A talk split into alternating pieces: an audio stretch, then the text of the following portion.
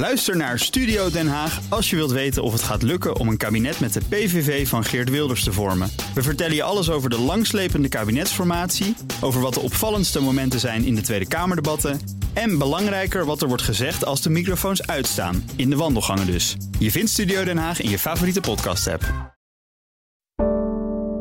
Een goedemorgen van het FD. Ik ben Paulien Zwuster en het is maandag 12 december.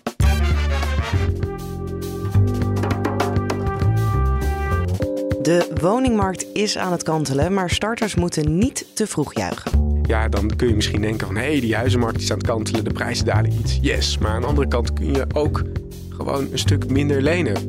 Met de trein naar Londen in plaats van vliegen is nog niet zo aantrekkelijk voor de zakenreiziger. De Eurostar zou misschien wel willen, maar kan niet vanwege financiële middelen. En de reiziger die denkt, pak toch het vliegtuig wel. En scheepsbouwer IHC werd in 2020 al gered door investeerder Hal. En nu gaan ze dat waarschijnlijk weer doen. Dit is de dagkoers van het FD. We beginnen met IHC. De scheepsbouwer die van origine baggerschepen maakt, kwakkelt al jaren. Onderzoeksjournalist Gabi de Groot zet de problemen op een rijtje. tijd geleden kwamen er geen orders meer voor baggerschepen. Toen zijn ze schepen voor uh, offshore maken en vooral uh, pijpenlegschepen. Dat ging ook nog hartstikke goed, waren mooie schepen. Maar zo'n vijf jaar geleden uh, droogden die orders op.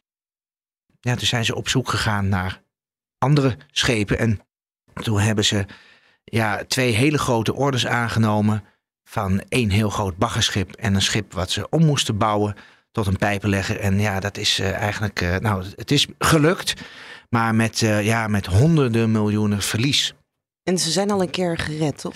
Ja, in de tijd dat ze met die twee rampschepen bezig waren, zijn ze al een keer gered. Want het ging echt niet goed. Ze stonden eigenlijk op randje van faillissement. En nou, toen heeft eigenlijk investeerder Hal, de Rotterdamse investeerder Hal, heeft uh, toen met een uh, aantal andere bedrijven, namelijk uh, Baggeraar van Oort en Baggeraar Demen, dat is een Belgisch bedrijf, hebben ze samen met de Nederlandse overheid IAC gered. Ja. Dat hebben ze gedaan met leningen, met investeringen, export, kredietverzekeringen. En daarmee kon het bedrijf verder. En daarmee konden die twee rampschepen worden afgebouwd. En die zijn inmiddels geleverd. En nu gaat Halse nog een keer redden. Nu gaat Halse nog een keer redden, want ja, na het leveren van die twee ramschepen, ja, kregen ze eigenlijk geen extra orders meer. En ja, eigenlijk staat IHC nu weer op het randje van faillissement, zo mogen we het wel zeggen. Ja, misschien moeten we tussendoor trouwens even zeggen dat uh, Hal ook de eigenaar is van de FD Media Groep. Ja, dat moeten we altijd even melden, dat klopt. Maar wat is hun plan? Hoe gaan ze dat doen, dat redden? Um, nou, IHC heeft de afgelopen maanden uh, nou ja, gewoon echt moeten bezuinigen. Een van hun twee werven hebben ze in de mottenballen moeten zetten. 250 man op straat moeten zetten. Dus ja, met de werven draait het niet zo. Maar ze hebben wel één bedrijfsonderdeel wat heel goed draait. Dat is iQuip. En uh, ja, dat is een bedrijf gespecialiseerd in apparaten, machines voor uh, de offshore-industrie. Ja, en dat gaat Hal dan kopen? Dat uh, gaat Hal, als het goed is, gaan ze dat kopen. Ja, dat hebben wij uh, zo vernomen. Ja. Uit uh, de markt. Hoe redt dat IAC dan? Is dat niet gewoon een slimme koop van Hal?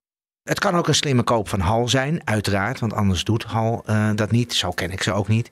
Maar aan de andere kant kan het IAC vooruitbrengen. Namelijk de verkoopopbrengst is zeer waarschijnlijk hoger dan de schulden die IAC nog bij de banken heeft. Dus met de verkoopopbrengst kunnen ze en de schulden bij de banken aflossen en ja, nog geld overhouden.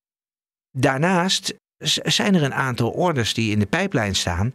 Uh, onder andere twee uh, van Boscanus, de Nederlandse baggeraar. Ook van Hal? Ook van Hal uh, sinds kort. En die, als het allemaal rond is, deze verkoop, de herfinanciering, dan wordt als het goed is de, het contract getekend voor de bouw van deze twee schepen voor Boscanus. En we hebben ook gehoord dat er ja, nog meer orders op stapel staan. Ja, en iedereen wacht eigenlijk op het moment dat dit allemaal ja, wordt afgerond. Ja, maar is er geen risico om je kroonjuweel kwijt te zijn als noodlijdend bedrijf?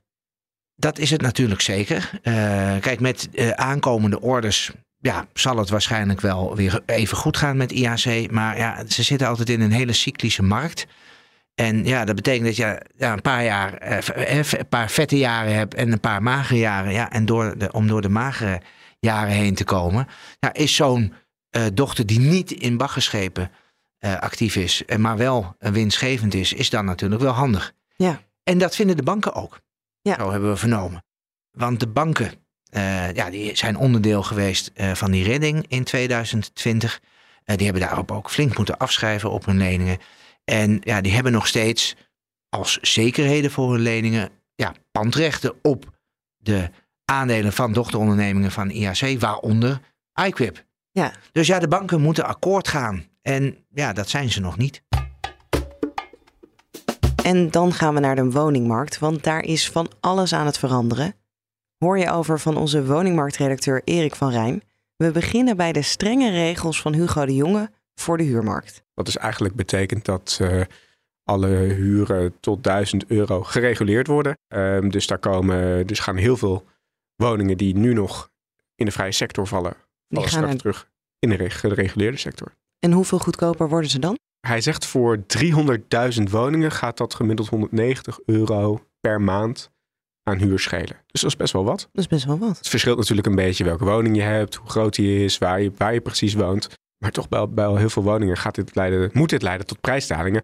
Natuurlijk wel op het moment dat er een nieuwe huurder inkomt. Dus als jij nu huurt en je blijft huren en je blijft zitten, dan, dan blijf je nog even vastzitten misschien aan een wat hogere huurprijs. Maar als je dan gaat verhuizen naar een nieuwe huurwoning, dan kun je misschien toch wel een lage huur krijgen. Ja, en er kan zelfs een boete komen voor de verhuurder. Ja, zeker. En dat is ook wel nieuw. We wisten natuurlijk al wel dat hij een soort van van plan was om die huren te gaan reguleren.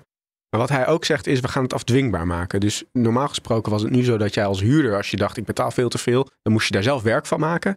Nou, dat deden natuurlijk heel veel huurders niet, want ja, dan de relatie met je verhuurder gaat dan misschien wel naar de knoppen. Maar nu is het zo, zegt eh, Hugo de Jonge, nee, we gaan zorgen dat die verhuurder zich eraan houden. Het is handhaafbaar. Er moet nog wel gekeken worden wie dat dan gaat handhaven. Maar in ieder geval kan die verhuurder dus beboet worden op het moment dat hij zich niet aan de juiste huurprijs houdt en als hij zich niet aan die regulering houdt. En dat is natuurlijk wel, uh, wel nieuw.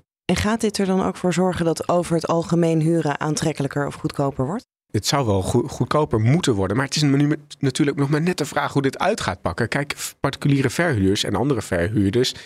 Die hebben nu zoiets van: ja, hallo, als we die huren moeten gaan verlagen. Als ik nu in Amsterdam 1500 euro voor een appartement kan vragen. waar ik straks maar 1000 euro voor kan vragen. dan kan het niet meer uit en ga ik verkopen. En als dat gebeurt en die beleggers massaal gaan verkopen. komen er misschien veel minder huurwoningen nou ja, zou je kunnen zeggen dat dat, dat dat in ieder geval die huurmarkt niet per se verlicht. Maar of dat gebeurt, dat is natuurlijk nog een beetje koffiedik kijken. Hè? Voorlopig is het nog zo dat die huurprijzen in Amsterdam de pan uitreizen. In de grote steden stijgt het nog, maar daarbuiten valt het mee, toch? Ja, daarbuiten viel het in het derde kwartaal mee. Uh, maar in de grote steden is het nog steeds wel echt, uh, gaat het nog steeds wel hard door. Amsterdam, derde kwartaal, 10% gestegen. En wat je ook, uh, wat ik tenminste hoor van makelaars en in, in die huursector, is dat mensen, zeker, zeker in de hoofdstad, echt in de rij staan voor een huurwoning. Dat, dat het best wel eens voorkomt dat mensen bijvoorbeeld zelfs nog overbieden op de huurprijs. Dus die koopmarkt die, die koelt nu wat af. Hè. We hebben wat mm dalende prijzen gezien. Maar die huurmarkt, zeker in de grote steden, gaat nog echt, die prijzen gaan nog echt wel hard. Er staat nog heel veel schaarste. Het verhaal was altijd, je moet kopen, niet huren, als het je tenminste lukt. Want anders gooi je geld weg en is financieel veel aantrekkelijker. Gaan we dat ook zien kantelen? De afgelopen jaren was huren altijd duurder dan kopen. En dat, dat heeft natuurlijk en dat heeft met heel veel verschillende factoren te maken. Eigenlijk subsidiëren we kopen als overheid ook een beetje. Maar wat je nu hebt gezien is dat omdat die hypotheeklasten voor mensen zo hard omhoog gaan, die hypotheekrente is zo hard gestegen, zie je dat de maandlasten voor kopen in sommige gevallen eh, net zo hoog worden als, uh, als, als het huren van, uh, van, die, van hetzelfde soort woning. En dat hangt er natuurlijk maar net een beetje af hoe je het berekent. Maar wel is duidelijk dat omdat die last, maandlasten voor het kopen, zeker voor, voor starters, mensen die een volledige hypotheek moeten, moeten hebben met, met de huidige rentes, zo omhoog zijn gegaan ja, wordt het misschien toch ook wel weer een, een idee om te zeggen van ja, we gaan nu niet kopen. Want ja, huren hebben we ongeveer dezelfde, dezelfde lasten. Het ontmoedigt in ieder geval kopen. En als je niet gaat kopen en je toch ergens moet wonen, dan ga je misschien wel huren. Ja, en zie je dan nog een lichtpuntje dat de hypotheekrente nu een beetje even aan het dalen is? Nou, dat is natuurlijk maar net de vraag. Hè? Je hebt nu wel weer vijf weken op rij of zo dat de hypotheekrente weer wat aan het dalen is. Maar ja, als je kijkt naar de termijn van het afgelopen jaar, hij is nog steeds best wel hoog. Dus als je nu moet starten en je moet nu een woning kopen, ja, dan kun je misschien denken van hé, hey, die huizenmarkt is aan het kantelen, de prijzen dalen iets. Yes, maar aan de andere kant kun je ook gewoon een stuk minder lenen. Dat blijft heel erg lastig voor die mensen. En tot slot de Nederlandse zakenreiziger. Die wil vaker met de trein, maar over de directe verbinding met Londen is die niet te spreken. Een grote groep bedrijven wil dat Brussel actie onderneemt. Redacteur Jan Verbeek vertelt waarom. Ze vinden dat er uh, te weinig treinen gaan op het uh, traject naar Londen. Uh, ze vinden ook dat die treinen vaak half vol zijn, dus de capaciteit is maar beperkt. Dat heeft te maken met de incheckproblemen die er zijn op het station van Amsterdam. Um, dat heeft weer te maken met de Brexit. Dat je extra douanefaciliteiten moet hebben als je de trein pakt naar Londen. Ja, en dan ook nog wordt er vaak gezegd van die treinen die, die er zijn, hè, die naar Londen gaan, hè, die Eurostars, die gaan vaak op de verkeerde uren. Dus niet op de uren dat wij dat als zakenreizigers gra graag zouden willen. Vroeg in de ochtend, laat op de avond, maar ja, toch wat meer midden op de dag. En dat is, uh, dat is gewoon niet handig voor als je een dag op en neer wil naar Londen. Nee, want hoe vroeg kan ik in Londen zijn? Sinds kort hebben ze, zijn ze, biedt Eurostar vier treinen per dag aan in plaats van drie. Um, dat is per september zo. En die, volgens mij is er een vroege trein bijgekomen. Die gaat om kwart voor acht. En dan ben je om ongeveer elf uur in, in Londen. Nou ja, dat is voor een advocaat of een bankier of een accountant wat aan de late kant. Hè. Als je dat afzet tegen het, als je het vliegtuig pakt, kun je echt al om uh, zeven uur of kwart over zeven landen in, in Londen en dan je weg vervolgen. Maar Waarom doen ze dat dan zo, Eurostar? Waarom hebben ze dan geen andere tijden? Nou, Eurostar, ik, denk dat de bedoelingen op zich goed zijn, maar het is een organisatie die een, moeilijke periode achter zich heeft. In de pandemie hebben ze zware klappen gekregen. Nu zijn ze wat aan het herstellen, maar ze hebben ook wel flink wat leningen moeten afsluiten bij aandeelhouders eh, om, om het hoofd boven water te houden. En ze beschikken niet over grote reserves om nu snel allerlei materieel te gaan kopen om de frequentie flink op te voeren. Dus een flinke uitbreiding zit er niet in. En hoe gaat Brussel dat probleem dan oplossen? Wat willen die bedrijven van Europa? Ja, die, die Nederlandse bedrijven die kloppen in Brussel aan om te zeggen van neem die spoormarkt nou eens wat serieuzer. Problemen die er lokaal zijn, bijvoorbeeld in verbindingen, probeer die nou eens internationaal aan te pakken. Dus door de spoorvervoerders, zoals Eurostar, zoals Thalys, meer ruimte te geven. Misschien ook wat meer financiële ruimte te geven, zodat die investeringen in, de, in die extra treinstellen er wel komen. Ja, want hoe ligt de verhouding uh, vliegen en trein naar Londen? Want je zei volgens mij vier keer de Eurostar en er kunnen dan 900 mensen in. Max, maximaal 900 mensen, ja. Nou, zoals gezegd, die, die zitten er niet in, maar dat is wel de potentie. Nou, als je dan kijkt naar wat daar de luchtvaart tegenover stelt, je kunt 40, 50 vliegtuigen per dag nemen richting, uh, richting Londen. Eh, op alle uren van de dag.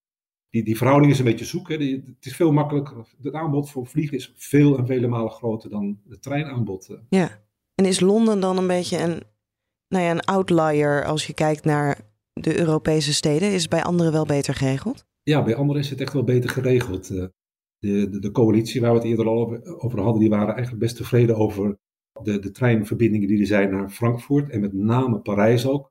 Ze zeggen van de Thalys op Parijs, die rijdt, ik meen, 14 keer per dag.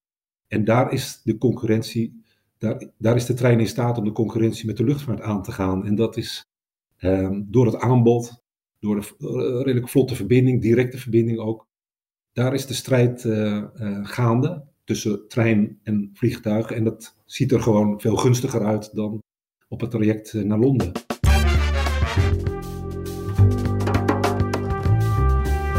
Dit was de dagkoers van het FD.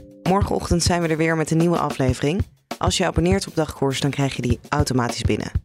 Ondertussen volg je natuurlijk het laatste financieel-economisch nieuws op fd.nl. Voor nu een hele fijne dag en graag tot morgen. Ook Thomas van Zeil vind je in de BNR-app. Je kunt live naar mij luisteren in Zaken doen. De BNR-app met breaking news, het laatste zakelijke nieuws... en je vindt er alle BNR-podcasts, bijvoorbeeld Het Nieuwe Geld. Download nu de gratis BNR-app en blijf scherp.